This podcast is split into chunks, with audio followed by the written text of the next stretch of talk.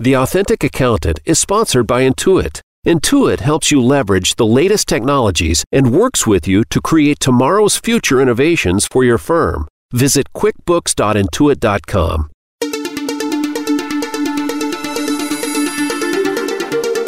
Welcome to the Authentic Accountant Podcast with Seth David and co host Erica Ed.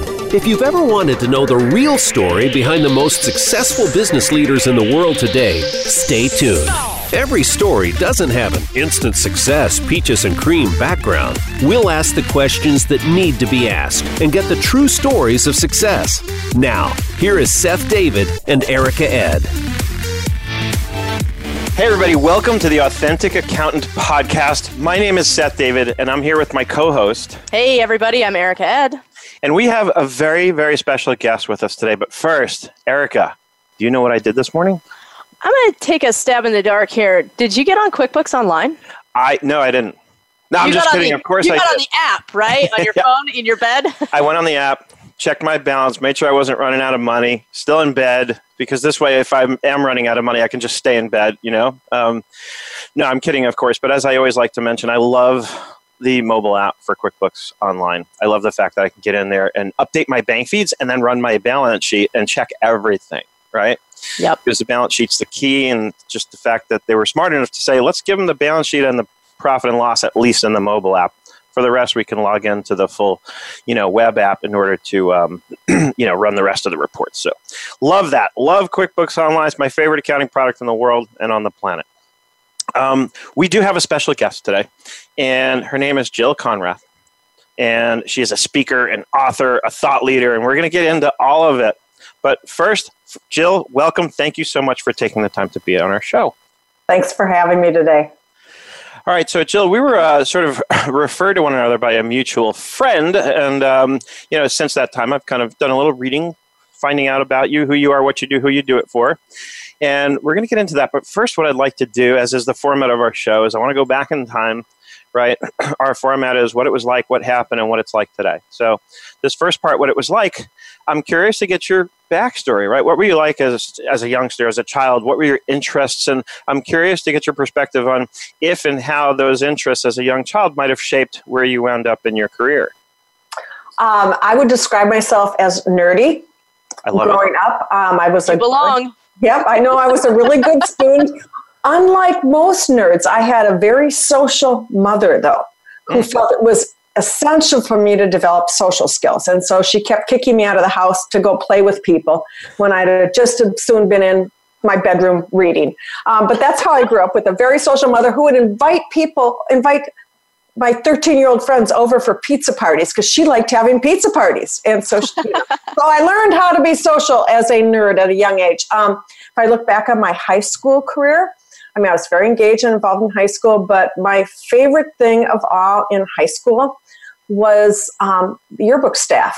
And I liked yearbook staff because I had 30 blank pages to fill. Mm. And it was the first time in my life I had blank pages. I didn't have to do an assignment or, you know, a report that, that was, you know, for anybody else. It was my 30 pages. And it's so funny because uh, probably uh, in 2005, my first book came out, and it was like, oh my God, I have blank pages to fill. And I actually got excited that they were blank. You know, it was the first time I'd ever written down what my, you know, what I'd learned in my life, and then I just have kept on writing. Cool. That actually would be a great name for a book, just blank pages, right? Something like that. I'm not sure anybody'd buy it. I mean, Would you well, buy a book called Blank Pages? it'd be a hell of a gag if it was a book called Blank Pages and inside that's all it was were empty All pages. blank right? pages, yeah. I think they. good. I actually think they have those books. They're called I them think they- journals. journals, Yeah, yes. well, there, yeah, there's that. yeah. But the other thing, um, just a backstory too. I mean, I did go and I was a high school teacher for a few years. Pretty much hated it. Um, bored, really bored because it was the same thing every day. Same kids. They never got older. I kept having to deal with 15 and 16 year olds. Um, left and went into got an idea to start my own company. Um, went to the put together a business plan. Went to Service Corps of Retired Executives, a government agency. Presented the plan to them, and they said, "Oh my God, this is a great idea." And I roped some friends in, and then they said, "Now, which one of you three is going to be doing sales?" And I went, uh, I mean, I went. I looked at the guy, and I said, "I thought you said this was a good idea."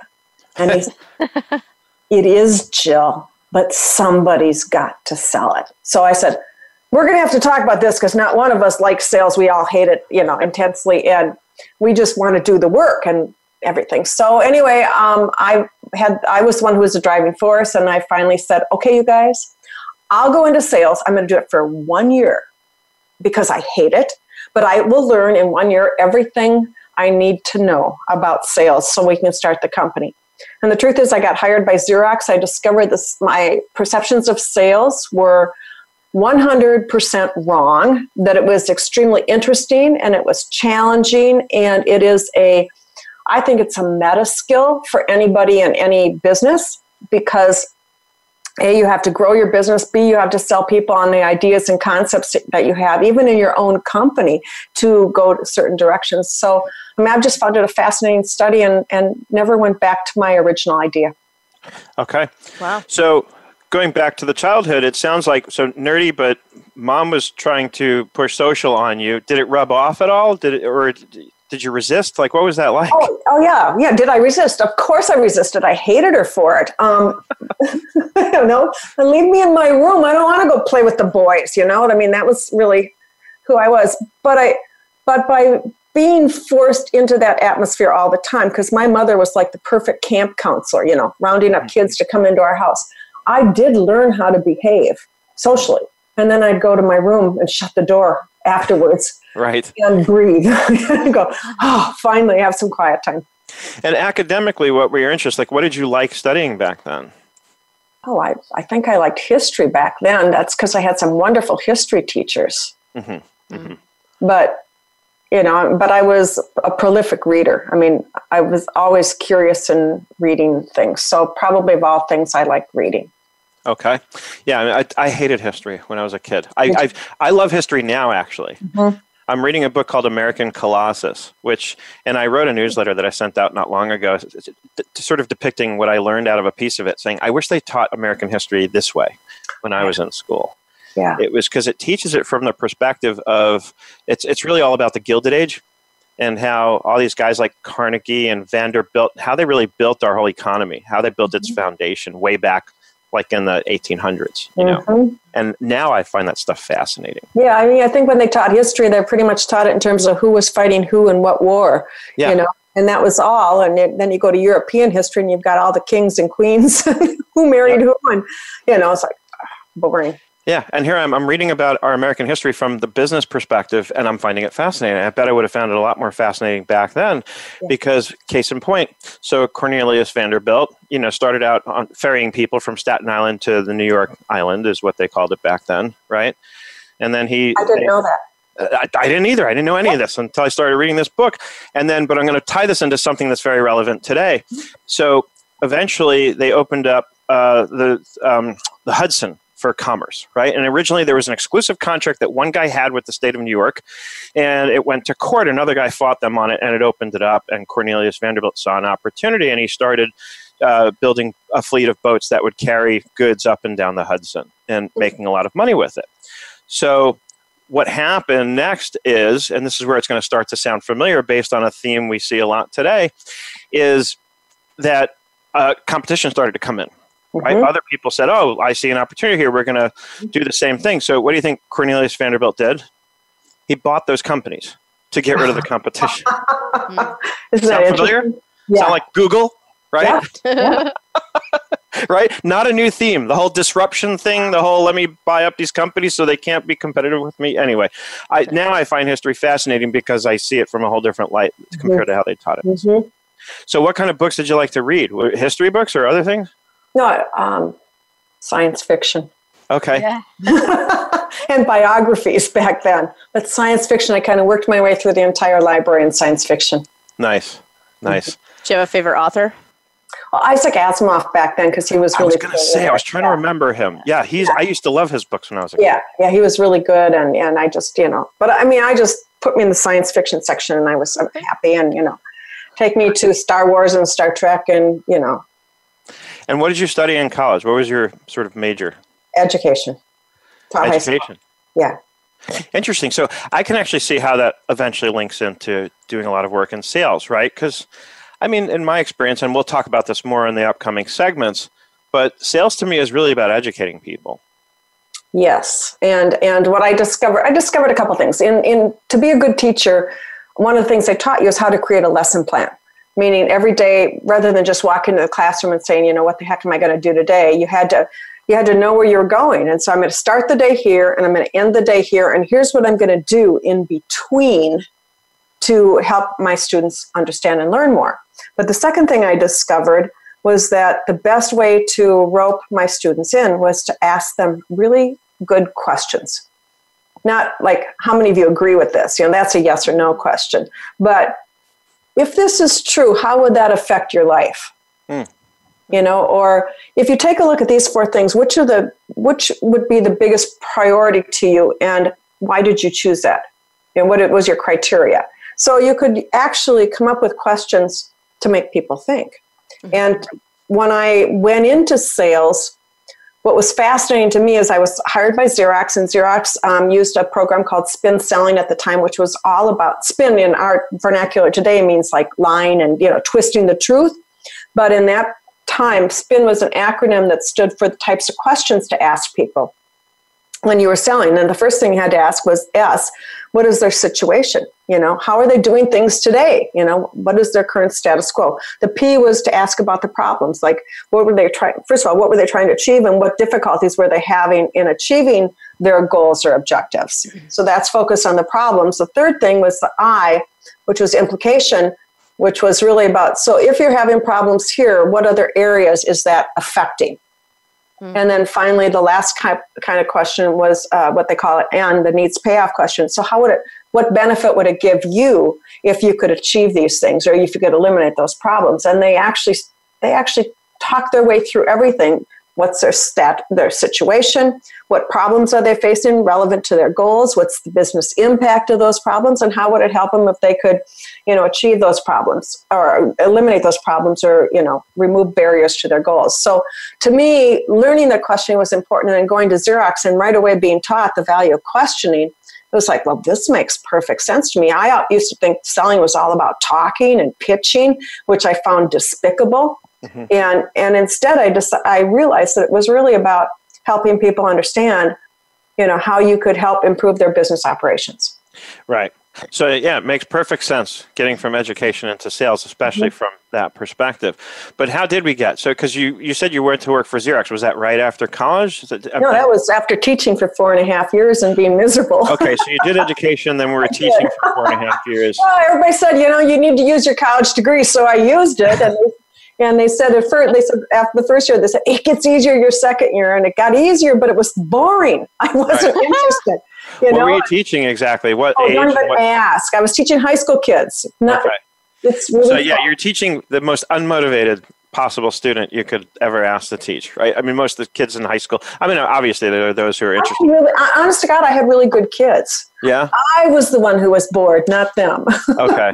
Which tells me that I was truly in the wrong profession because right. yeah. curriculum and they want you to do curriculum and i liked i like to figure out i like problems and puzzles and challenges and new things and and to have to repeat a curriculum and get yelled at for trying to make it better because this was the curriculum it's like but yeah but if we do this and this it'll be stick better no this is curriculum that's yeah you have to st- so you didn't have the blank pages you really wanted. i didn't have blank pages i had pages that were already written and filled up with all these things that other people thought were perfect, but certainly not what I thought was the most important thing necessarily. Right. I mean, yeah. yes, the right, right basic stuff, but the how wasn't rolled out well. Not, not something you wanted to spend year after year after oh year oh after year. God. Year. no, it's terrible that they wouldn't give you the creative freedom to. Huh? It's terrible that they wouldn't give you the creative freedom to develop the lesson plan the way you saw fit. You were supposed to be the subject matter expert, right? The SME. Right.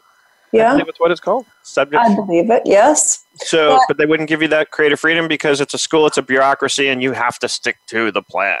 Well, and the other thing that was interesting to me, having never been in an environment where you um, were in a union, I mean, teachers didn't like other teachers who, um, mm. who put in more work, you know. But Right. it's like me, it That was the fun look bad. part, you know. Yeah. It was the Yeah. fun part to go, oh God, I could move this lesson here, I could add this, you know, thing. But honestly, there was pressure to, you know, if you're gonna do this, get paid for it because you make the rest of us look bad if we don't get paid, you know. I mean, Right. Yeah. it was a bad job for me. Let me just say that it was a bad Not, not a fit. Not Not, a a Right. Not a bad job, but not a good one for me. And you hit something I think that's very important that I hope people listening will take away is that you and you said it very clearly. You were not happy doing this, which meant, you know, you had to change something, right? I had to change, yes. Right. You I had mean, I tried changing a lot of things, but it became apparent to me after a few years I had to find something else. Right. You had to move on to something else. And that's something, I mean, you sort of see it and hear it. And I know I've experienced it myself, you know, where, and I've said this to people if you're not absolutely overjoyed getting up to do whatever it is you're doing every day, then do something else. Go find something else to do. Totally agree. I, I- mean, life's uh, too short. I just read a quote today, and I, I know I'm going to paraphrase because I don't remember the exact of it, but it was basically if you're feeling tired every day, it's because you are missing that spark that lights up your life. You know, you're you're you're not excited about something. Yep. Yep. I remember when I used to, I couldn't wait to get up at four o'clock in the morning to record videos before starting Mhm. my day when I had to go see clients. Yeah. That's, Really? that's how I started out. I was recording QuickBooks and accounting videos. And uh, while I was already building a consulting practice, I, and because I just found I loved doing it. So the only way to do it was to make time to do it, which meant getting up at four in the morning because then I'd have to shower, get dressed, and be ready to go see a client. These days, I don't go see clients on site anymore, but in those days, I usually had to be at a client's office by like 9 a.m. Right. Mhm. So I, Mhm. the only time to do it was to squeeze it in the morning, but I knew it was what I loved to do. And lo and behold, long story short, it landed me in a place where I was able to do what I really wanted to do, is, which was be able to work remotely. And I didn't know it at the time, but I was really preparing myself for this day and age that we're in today, where we can do so much remotely and not have to necessarily show up and be physically there in person to do what we can do very easily and remotely. I think I think people think they need to know where they're going and their end goal and or what their passion is. I think people think that that it, they need to know it prematurely. Mhm. Um, to me, I think you need to move. You need to take steps. Like like you took the step to do the videos because that was something you had no idea it was going to turn into what you're doing today. Right. For me, the same thing. I mean, I you know I I started teaching and then I you know and then I started an idea for a company and spent a year researching a company and pulling together a business plan. Then I found out I had to go into sales in order to make it work. And then I went to sales and discovered I loved it. right. And then, you know, and then I started my own consultancy and ran a consultancy for for a long time. So I mean, I hadn't that wasn't part of the plan. Right. Right. But Never it was like no, it was like each step I did, it was like the movement that I took forward helped me uncover the next thing I needed to learn or, or grow from. Got it. Yeah. Speaking of that, we're going to take a short break. When we come back, we're going to talk about what happened, right? We're going to talk about what happened and kind of how you got through from where you started to where you wound up and everything that happened in between with an emphasis on any of the struggles you might have encountered along the way and how we overcame them. So we'll be right back after these brief messages.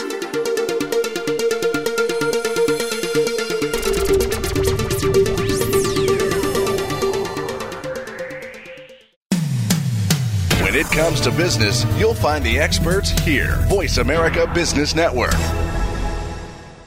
Intuit QuickBooks is dedicated to powering prosperity around the globe for accountants, small businesses, consumers, and the self employed. With products and services like QuickBooks Online Accountant and the QuickBooks Pro Advisor program, accounting professionals can save time, grow their practice, and act as strategic advisors to their small business clients. By working together as partners, Intuit can help you leverage the latest technologies and work with you to create tomorrow's future innovations. Go to quickbooks.intuit.com to find out more. Nerd Enterprises Incorporated is a numbers agency. We offer a wide range of services, from bookkeeping to financial modeling and cash flow projections. Our consulting services enable you to do what you do best by giving us the accounting and back office tasks that we do best. Nerd Enterprises Inc. is one of the worldwide leaders in QuickBooks, Microsoft Excel, and other productivity based training. If it's one to one or one to many, we log in with you so you can share your screen and we get you through it. Plus, all sessions are recorded so you can review those recordings anytime you like afterwards. For more information, visit nerdenterprises.com. Become our friend on Facebook. Post your thoughts about our shows and network on our timeline. Visit facebook.com forward slash voice America.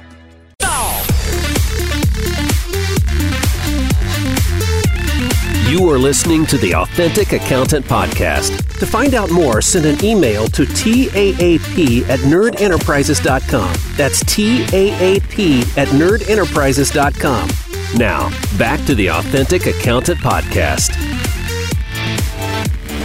Welcome back, everybody. You're still listening to the Authentic Accountant Podcast. I'm still Seth David. I'm still here with Erica.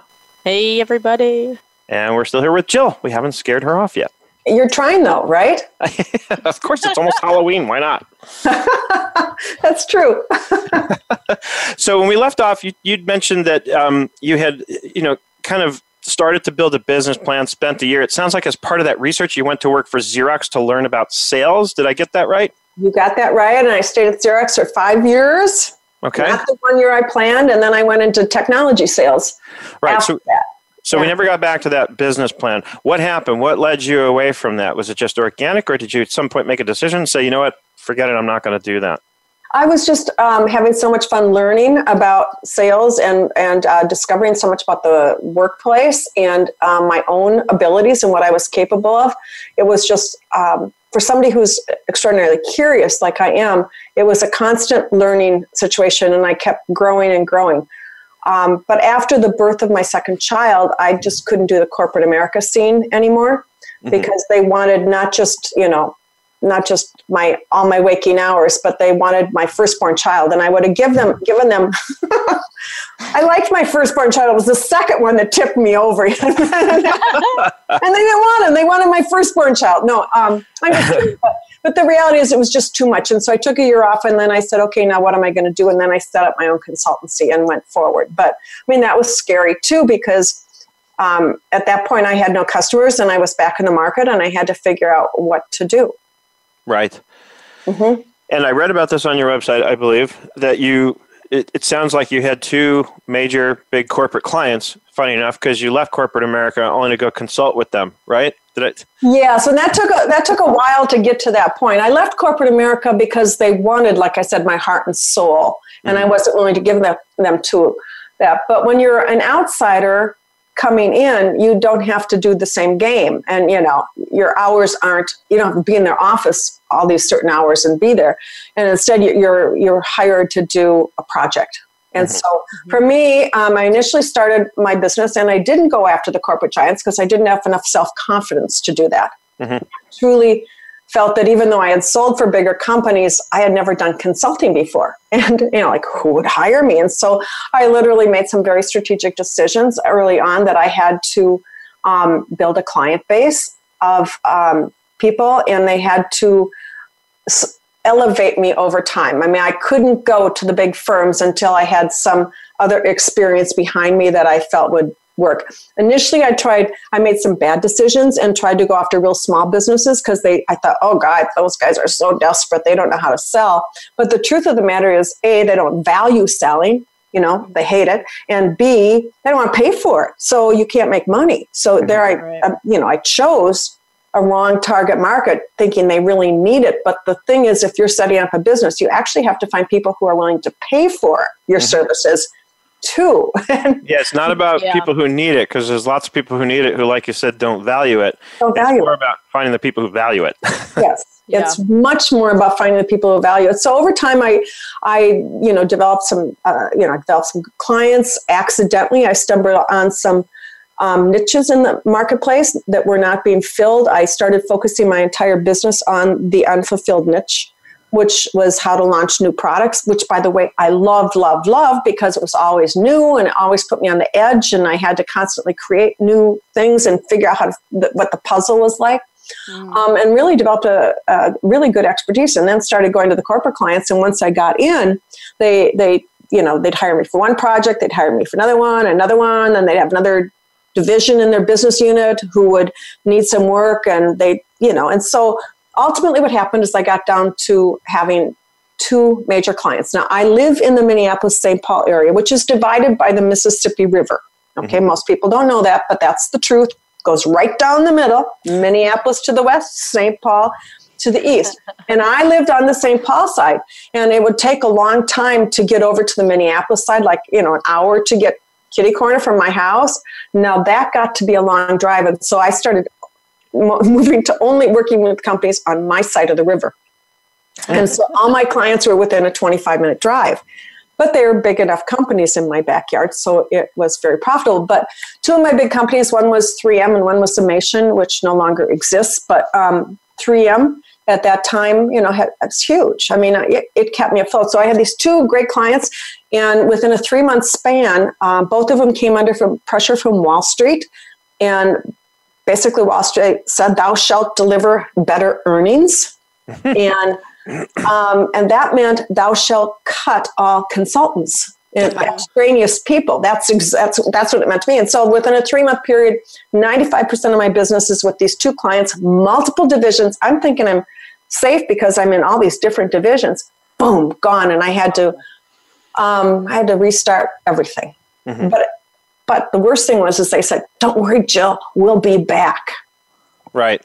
And so I just waited, you know, and they left you with some hope. Right. Oh yeah, and you know, then the new CEO came in, and the new CEO brought along his minions with him, and and then they had um, uh, they had Six Sigma, and everything became Six Sigma. And I wasn't Six Sigma certified, and so it never came back. And then I really had to figure out now what do I want to be when I grow up. Huh, right. Which is a question I've asked it multiple times in my life, and um, I did actually um, figure it out, try to go forward with it, and suddenly, and I'd been pretty good at prospecting because that's my profession. Suddenly, nobody answered the phone. All calls rolled to voicemail. Nobody called me back, and and um, and nobody responded to my emails. So, how did you get over that? I mean, how did you? I know I went. I told you off recording mm-hmm. earlier. I went through something not unsimilar to this, yeah. and I remember being devastated. I mean, oh. it, it, must have been. And thinking, how am I going to make a living for yeah. next? Or do I need to go find a job? So, how did you navigate? I actually, I actually thought about being a waitress again. I mean, that was always my backup strategy because I'd waitress for seven years, you know, going to high school and college. And honest to God, it was my backup. If any, if push comes to shove, I know how to waitress and I can make good tips. Um, you can see my mother did a good job of making me social, can't you? Right. Um, so what did I do? Um, I really had to hone in on uh, uh, my value proposition. I mean, the natural tendency is to try to be everything to all people at that time because you're desperate for work. Mm-hmm. Yeah. Um, and so, you know, people say, well, can you do this? Yeah, yeah, oh, yeah, you know, and, and again, to go after the smaller accounts that you don't have anything. Um, but you'll laugh when I tell you this. And when you're a sales consultant with no clients, it's really embarrassing. Mm-hmm. You know, because you're supposed to be able to teach people how to sell and you don't have any clients. So I didn't say anything about it for a long time to anybody because it was so pathetic. Um, and then one day I started, I got curious and I started pe- asking people, um, you guys having trouble prospecting? I mean, it's like nobody answering your phone anymore. And, and pretty soon I found out that everybody was having the problem. And what hit me at that point was I thought it was personal that, you know, what was wrong with me? Maybe I was over the hill. Maybe I didn't have anything to bring to the world anymore. I mean, I, I was, you know, mm-hmm. I was not a happy camper. And then when I detached from those feelings and went, wait a minute, wait a minute. Everybody's having this problem. It's not personal. It's just something I need to figure out. And now it became a puzzle. And, and so I, you know, I went, you know, looking for books, and there were no books on on the topic at that point. And and so then I said, okay, nobody's getting in. Everybody's having that problem. I better figure this out because, you know, I can't be the only one. And so I, I, spent a full year researching, and I did get some business during that time, which kept me afloat. It wasn't great business, but it kept me afloat. It was enough to pay the bills. It was enough to pay the bills, yes. Mm-hmm. And I was certainly down from where I'd been previous 10 years, you know, but it kept me afloat. And I kept researching and researching, and, and then started playing with things and saying, okay, if I say this or if I write this, you know, when I call or send messages, email messages, what kind of response am I getting? And I literally actually found a way to get people to respond to me fairly quickly. Um, and at that point, I, I thought, wow, there's no book on this and somebody's got to write a book. So I put together a book proposal. And just as I put together a book proposal, a friend of mine who was a consultant also, I hadn't seen him for a long time, he sent me an email. And at the bottom, he said, Michael Nick, uh, author of ROI Selling. And I went, Michael, I didn't know you had written a book. And he said, Yeah, are you thinking about writing one too? I said, I got a book proposal sitting right here. And, and he called me on the phone. And um, before I got done hanging up from him, the, um, he had connected me with his publisher and uh, they wanted a proposal. And so I had it all ready to go. I needed to fine tune it a little bit. And then I called two other publishers and I said, look, I, this, this company is looking at my book and wants a proposal. Are you interested? And of course, they can't stand it if somebody else might be looking at something that might be good. And so I had three publishers interested. And then the next thing I did is I, as I called an agent that I'd been referred to, and I said, "Look, I've got three publishers interested in my book. Would you be willing to represent me and negotiate terms?" And he said, "Yes," because the hardest part is getting publishers interested. Yeah. Um, and so, literally, what happened is, I mean, literally, things took off. The book came out in 2005. It's called Selling to Big Companies. Mm-hmm. And it's really all about how to set up meetings with buyers in companies. And it was not written for the IBM salesperson or the Xerox salesperson. It was written for the small business person who didn't have a clue how to set up meetings with bigger companies than they were used to. And you know, so it's even though it says selling to big companies, it probably should have been titled selling to bigger companies. Because right. I truly believe that every small business person needs to think about how they can work their way up so that they can get sustainable clients that will pay them reasonable fees so that they can do their job. And I know a lot of people listening are, you know, in professional services. They went into it not because they wanted to sell. You know, right. God help them. That last thing that they ever wanted to do, just like I was. But the truth of the matter is, you can't do your job, what you love to do, unless you literally embrace selling as part of the job. And so yep. that's who I write for all the time. And all my books have been written for that. So it's really written for the small person who's trying to sell to IBM, who's trying to get in the door. Oh, IBM, or even a nice mid-sized company. I mean, if you're selling to a three million dollar company right now, what if you got a fifteen million dollar company? They have bigger budgets and more projects, right? Right. You know, right. so it's it's not written for somebody who wants to get into IBM. A lot of small business people don't even want to do that, but they want sustainable clients that'll right. pay reasonable uh, fees for their services. Gotcha. And so, all right, so what I get at, first of all, by the way, I love the name Leapfrog Strategies Incorporated. Oh, that was your consulting firm. Yes, yes. Uh, I just think that name's awesome. Yeah. Um, but what I got out of this is, first of all, obviously you didn't give up, right? No. Nope. You pushing forward. You said you lined up at least enough to get the bills covered while you then continued to work to build something bigger, right? So you did what you had to do to get covered. And then everything just kind of lined up at the right time. But yes, I, I, I, believe that when you do the, the work, the right work, that, that the universe somehow comes in. I mean, if you told me that I'd have a book proposal, you know, a publisher wanting to look at my book, you know, as soon as I'm written it, I mean, I haven't even started looking for who to send it to, and boom, there right. it was. But I believe that that was my job because what I'm really good at is I'm a good explainer. I'm a big fan of the phrase that success is when opportunity meets preparedness. Yes. Right? You yeah. were preparing. You were preparing, and because you were prepared when the opportunity came, you were able to take advantage of it. Right. I remember years ago, I worked with a guy who was a personal trainer, and uh, we were kind of bartering services. So mm-hmm. he was giving me training services, and I was helping him with some of his bookkeeping and accounting work. And at one point, he says, Hey, I'm going to have to stop doing the training. And I said, Why? Is everything okay? And he says, Yeah, I'm just going to be traveling. He's like, I'm going to be speaking now and giving presentations on personal fitness in Australia. And I'm like, How on earth did you get that? And he says, Well, I just sat down, and even though I wasn't actually hired, I started writing the, the content the way I wanted to present it. And then when the opportunity came, I already had a, a speech ready to go, and boom, right? Yeah. I love that. I love that. You know, that anybody who's listening, you know, the moral of the story is whatever you want to be doing, right? No matter what you may be doing right now, no matter what's going on right now, start working on it, right? Even though, even if nobody's hired you to do it, start working on doing the stuff you really want to be doing. And then somehow the opportunity will line up with your preparedness. That's kind of what I'm learning out of this. Yeah, I mean, I did the work, you know, mm-hmm. and I I did the work. I did the hard work, and and then I knew I needed to do it. But if you'd have said to me, you know, Jill, do you see yourself as an author? I might have said, well, maybe someday, you know, somehow. Mm-hmm. But now I have five books that I've written. Right. Four sales books and one for people who are job hunting. Um, I thought when I wrote my first book that I had said everything I could ever possibly say, you know, about sales but I hadn't. I'd only tell people how to get in the door and how right. to have the first meeting, you know?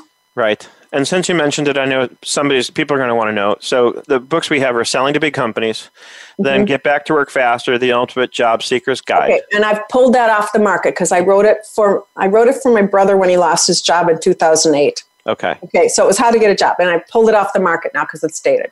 Got it. Okay, and then we have snap selling. Yes. And agile selling. Okay, snap selling is about how to sell to busy buyers who tell you that they're going to work with you or they like you, and then decisions get hung up and they never move forward. And you wonder what the heck happened and what did I do to screw up things? That's what I'm looking for. Love that.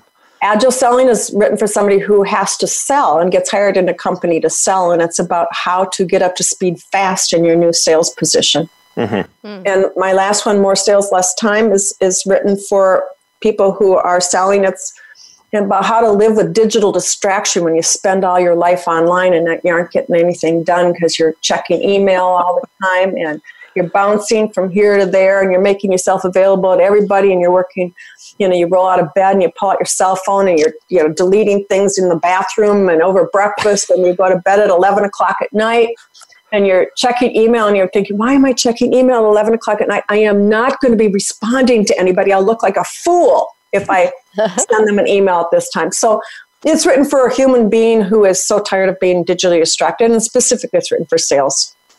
I love that. Every accountant and bookkeeper that I ever talk to every day needs to read that book. Yeah.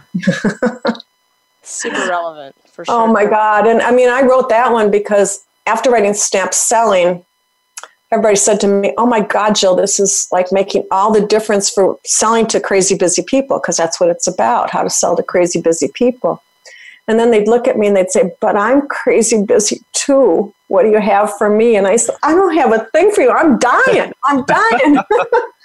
and, and once I realize that the problem isn't mine, you know, then I can, like I said, detach from the problem. Mm-hmm. And I can say, everybody's having this problem. I mean, there's got to be something. And finally, one day I just said, I am so sick and tired of living this way.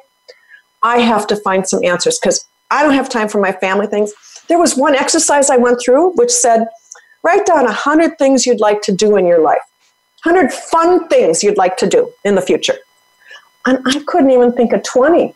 And, and I'm thinking, what is so wrong with me that I am so burned out? That I can't even think of more than 20 things I'd like to do. And the 20 things all related to travel, like travel to Peru, travel to Iceland, travel. You know, it was like, that's like I couldn't even think anything fun to do in my own neighborhood because I was working so darn hard and I just was burnt out. Yeah. We got to take another quick break here, um, but when we come back, we'll we'll get into a little more about what's going on with you today and uh, what you have in your world now. So okay. we'll be right back.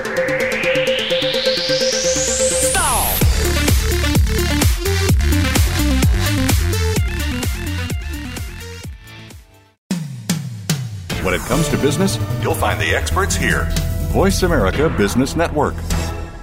Nerd Enterprises Incorporated is a numbers agency. We offer a wide range of services from bookkeeping to financial modeling and cash flow projections. Our consulting services enable you to do what you do best by giving us the accounting and back office tasks that we do best. Nerd Enterprises Inc. is one of the worldwide leaders in QuickBooks, Microsoft Excel, and other productivity based training. If it's one to one or one to many, we log in with you so you can share your screen and we get you through it. Plus, all sessions are recorded, so you can review those recordings anytime you like afterwards. For more information, visit nerdenterprises.com. Intuit QuickBooks is dedicated to powering prosperity around the globe for accountants, small businesses, consumers, and the self employed. With products and services like QuickBooks Online Accountant and the QuickBooks Pro Advisor program, accounting professionals can save time, grow their practice, and act as strategic advisors to their small business clients. By working together as partners, Intuit can help you leverage the latest technologies and work with you to create tomorrow's future innovations. Go to QuickBooks QuickBooks.intuit.com to find out more. Think you've seen everything there is to see in online television? Let us surprise you. Visit VoiceAmerica.tv today for sports, health, business, and more on demand 24 7.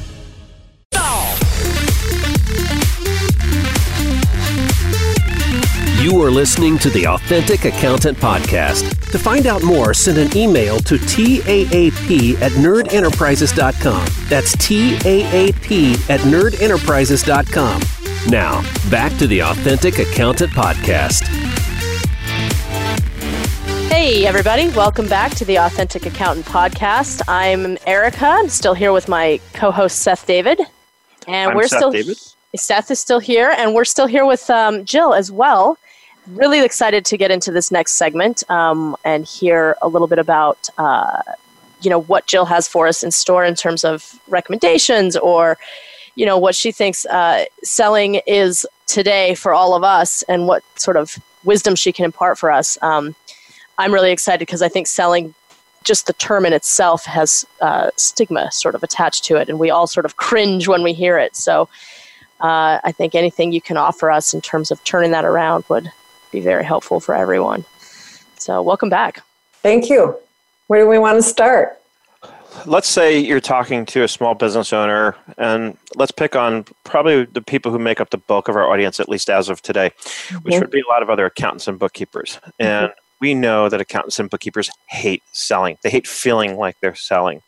So imagine face to face with one of them and they're telling you this. I don't want to sell. I just I do bookkeeping. I do numbers. I, I don't want what do you where do you start with somebody who's in that place? You start by agreeing with them that selling is disgusting. I mean, I, I hate to say that, but selling or their perception of selling is disgusting. And, and I wouldn't want to do it either. And if you remember, I started out by saying, I hate selling, you know? Mm-hmm. Um, but that's only because it's the perception that we have is from used car salesmen and telemarketers that call us with a pitch and push. You know, they're a one call operation. They need to get you to do something fast, and it has nothing to do with what really happens in a in a sales situation. Um, I I think the word pitch is the most disgusting thing. I think any accountant or bookkeeper who has to give a pitch where they have to promote their own services is absolutely right to be disgusted by it because it's like ugly and smarmy and ishy. So I would agree with people. And, and when you tell them that they have to put on their sales hat and get out there and sell, that's the vision they have, having to make the pitch and having to, you know, talk about how wonderful they are. And that's absolutely wrong. It's like it's like that's the worst salesperson of the world. And so, no, they don't want to replicate the worst salesperson. I mean, the worst accountant or bookkeeper in the world sucks at math. You know, I mean, we're going to put that person up as the one we don't want to be like. I don't want to be an accountant. That, you know, too many of them suck at math. You know, they're lousy at this kind of stuff. So we have a wrong perception. It's an issue. Again, I'm going to say something else that's real important. Nobody's going to be able to practice what they what they're you know they are good at unless they decide that they are going to figure out what selling is. And and they're going to figure out what they can do to create a sustainable business so that they can do the work that they love. So what i've discovered over time is that selling is absolutely a skill. It is a skill but it's not the skill that most people think it is. It's the skill of being a consultant and the skill of being interested and focused on customers. And it's truly all about the people we work with. It is not about how wonderful and great we are. Um, the you know, yes, people have to get customers. They have to get it, and yes, it's probably going to require them to phone some people up and to have conversations with strangers and to you know to talk about what they do but it doesn't have to be in a bad sort of way i mean one of the things that i always found it you know like for example when I started my consultancy. What do you do, Jill? I'm a sales trainer. You know, I I um, I have offer a full range of training programs on how to get up to speed in selling, how to you know give demonstrations, how to how to close deals, how to negotiate, blah blah blah. You know, that's what I'd say, and they go, "Oh, that's really nice," and then they'd want to escape from me. but that's true. Don't you feel that way? I went, "Oh yeah." Well, what do you do? And so I ask you, what do you do? I'm an accountant, and I go, "Oh, that is really boring." You know, boring. I'm, I'm, I'm, sorry, I'm being in your face today, but you know. No, it's perfect. And I'll tell you something right there. As long since you brought it up, when somebody asks me what I do, I never say I'm an accountant because yeah. I know they're going to immediately put me in a box that's mm-hmm. not the box to put me in. I usually say something more like, I help businesses. You know, I start there. I help, I help businesses. businesses. Yeah. Right. And, and and to elaborate on that, it's usually something along the lines of, you know, we do everything from bookkeeping to CFO consulting. So I, I, I, elaborate from there and say, you know, I help businesses grow by analyzing their numbers and learning to use that information intelligently. Okay, so now that's a really good response. It's not I'm an accountant thud. Right. I'm a bookkeeper thud. You know, mm-hmm. we offer all these services. It's I work with companies to analyze their numbers to identify ways to help them grow and be more profitable. Mm-hmm. That's what they want. Right. So this is like talking the language of the people we're talking to. What do they care about? They don't care about accounting services they don't care about bookkeepers. I mean, I've got an accountant and a bookkeeper, you know, I don't go around going, ah, I can't wait to meet another bookkeeper. but I do go, how is my money being spent? Where are there opportunities to cut back? Where are there where should I be investing more in order to leverage what I've already built? And if you talk to somebody in that kind of terminology, they go, oh, you know, that makes a difference. When I was working on product launch stuff and I talked to corporate executives, they'd say, What do you do? And I told you I did the sales training stuff. And they go, Ugh, we already have our sales training covered. That's what they'd say. We already have it covered, or we just did our sales training, which meaning brush off, go away. um, but when I changed it to, you know how when you I work with companies on product launches, and you know how when you launch a new product, you know, marketing's got all these really high expectations, and they're really gung ho, and they and they throw it over to your sales organization. They tell you to go get them, and they yeah yeah that's what they do, and they say, and three months later, what do your salespeople tell you? They tell you that the product doesn't it's overpriced and it doesn't have the capabilities that, that our customers need and, and, it, and they can't sell it. And the marketing goes see those salespeople they can't sell value. And now you've got these finger pointing things and they go oh my god have you worked for our company before? And i'd say no but that's the problem i solve. And they say well what do you do? I said well we got to figure out the right way to launch those products in order to you know shorten time to in order to shorten time to revenue on new product launches. Shorten time to revenue. That was the that. thing. Yep. But I talked the problem. You know how as a small business you're struggling with trying to figure out, you know, where you know, what is the best use of your financials or if you've got any places that you're leaking. I help small businesses identify those problem areas where they're leaking money and they don't even know what to do with it and, and help them find new ways to do it better. But it's focusing on them. Now that's what they do. That's what they really do not I'm an accountant or I'm a sales trainer. That is awful. Right. Then, I think it sounds like the key to that then is knowing who your ideal client is then or who yes. your ideal customer is then. Yes, absolutely. clear on that and not being one of those people who sells to everyone. Right, you can't. For example, I never sold to B2C companies. I mean, Target's in my backyard, Best Buy is in my backyard, uh, General Mills is in my backyard, uh, not my clients mm-hmm. not my clients, because I have a specialty in selling services, business and, and, and professional service, and I have a specialty in selling technology. I don't talk to anybody else besides that. Right. So picking a niche, it's become more, it's, it's, very, very important, I think, in mm-hmm. recent years, especially in the accounting industry. We've really seen a push that way, you know, that you mm-hmm. have to specialize. And this is a perfect example of why, because then your selling will improve Yes. Because, like you just pointed out, we have to talk to our customers from their own perspectives, right? right. Most most accountants are typically they're notorious for this, for selling the features and not the benefits, right? right? And so they're telling you all about their experience and how much they've done, and the customer doesn't care. Customer wants to know, okay, great, what's in it for me? How's this going to help me? Exactly. Right? Mm-hmm. That's all that matters. Right. And how's mm-hmm. my life going to be different now that I'm working with you? Right. I think the other thing too that's really important about selling that most people don't realize, and I talked about it earlier, is the importance of qu- good questions. And Yeah. um, you asked me before about my background. I'm going to give you a quick story. Being a nerd, when I, you know, I did not do well in, in ad libbed conversations. You know, I, I had to be prepared. And one of the things when I was 16, 17 years old is I wanted to date, you know, and I wanted to date, but I didn't want to just go out on a date for a guy for one date. Because if they didn't ask you out again, you had failed in your first date, you know? Oh, God. All that pressure at such a oh, young age. oh my God, you know? And so, and so I, you know, I had to have them ask me out a second time because otherwise I, and, and honest to God, that's like selling too, you know, you can't just have one meeting, you got to have another meeting. So anyway, being the nerd that I was, I studied how do you get guys to ask you out and A, ask you out again, B, ask you out again. And I read something in 17 magazine that said, you want guys to like you, ask them questions. Okay, Right. now I am a nerd. I don't think well under pressure. Um, so say I was going out with Doug, and Doug was a hockey player. I'm from Minnesota, hockey player, and he was on the football team, and he also played trumpet. You know? Okay, this is the data I know about Doug. What 10 questions could I write down to ask him on the date? That's hilarious. You actually Yeah. prepared for the date and pre-wrote your question. That's I did, and I sequenced my question. You know, because some questions come of before.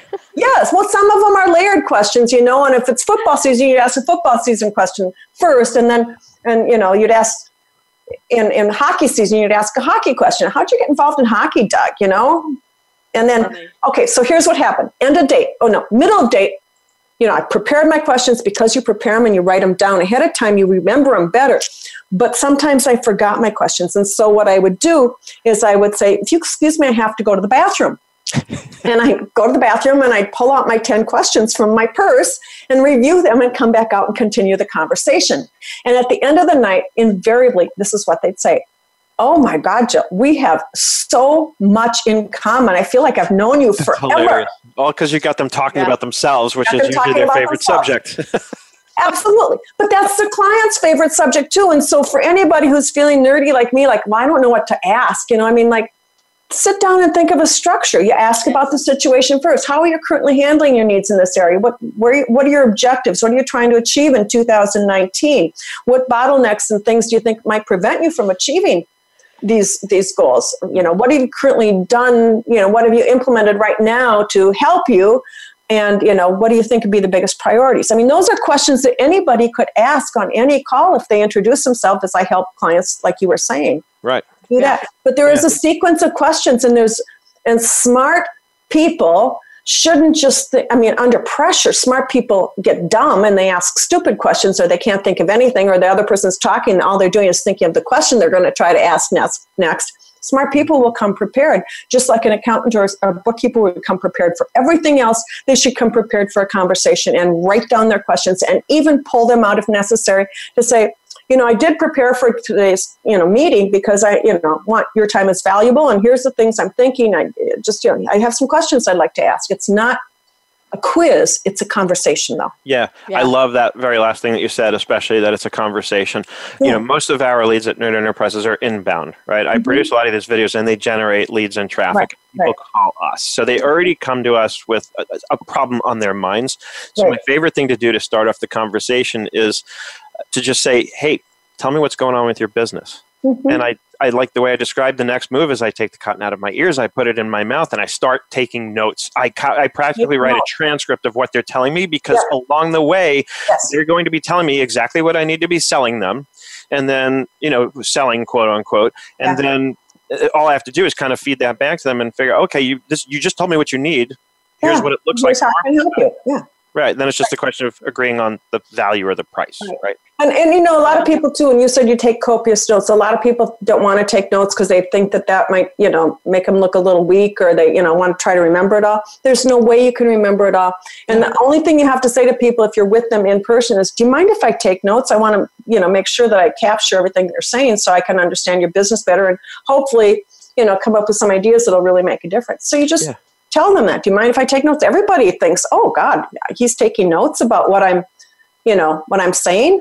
You're, you're validating that it's important to that they're important to you. important to Right. you. that hey i don't want to miss anything yeah do me a favor i'm just going to take some notes while you're telling me what's going on with your business. Mean, those are some real simple things. I think for most people, when they think about selling, they they blow it at the beginning because they try to do the pitch and they stop to not think it's all about their customer or their potential client that it is really about them and really they should be focusing on them and it's a function of the questions that they're asking. Right. Maybe a one sentence overview of you know i typically work with um, with um, you know companies in the 10 to 15 or you know 15 million dollar range and that are in the medical devices industry you know who are struggling with these problems. I mean that's all you have to say yeah. I just yeah. love how you said it's a conversation. And I think it's a conversation where your job as the quote unquote salesperson is to find out where they're struggling and then show them how you can solve those problems, period. Show them how you can help. Yeah. That's all it is. Yeah. Keep it simple. Yeah. You don't have to trick anyone into buying something. Just be real. yeah. And I think that's a perfect note to end on because we are at the end of the final segment. Jill, thank you so much for taking the time to be with us. I will make sure that all of your books are linked in the show notes. I'll follow up with you just to confirm one of the books I know you said you pulled off the market because it was dated. So we'll make sure we get the current and accurate information in the show notes. So everybody, when you uh, see this episode, just check the description for the link so that you can get over and get all the information about where you can uh, find Jill and all the information that she has to offer. Thanks again, Jill. Yeah, thanks for having me. Thank you for tuning in. New episodes of the Authentic Accountant Podcast are heard every week on the Voice America Business Channel and on your favorite podcast site. Please join Seth David and Erica Ed again soon for another edition and another complete story of success.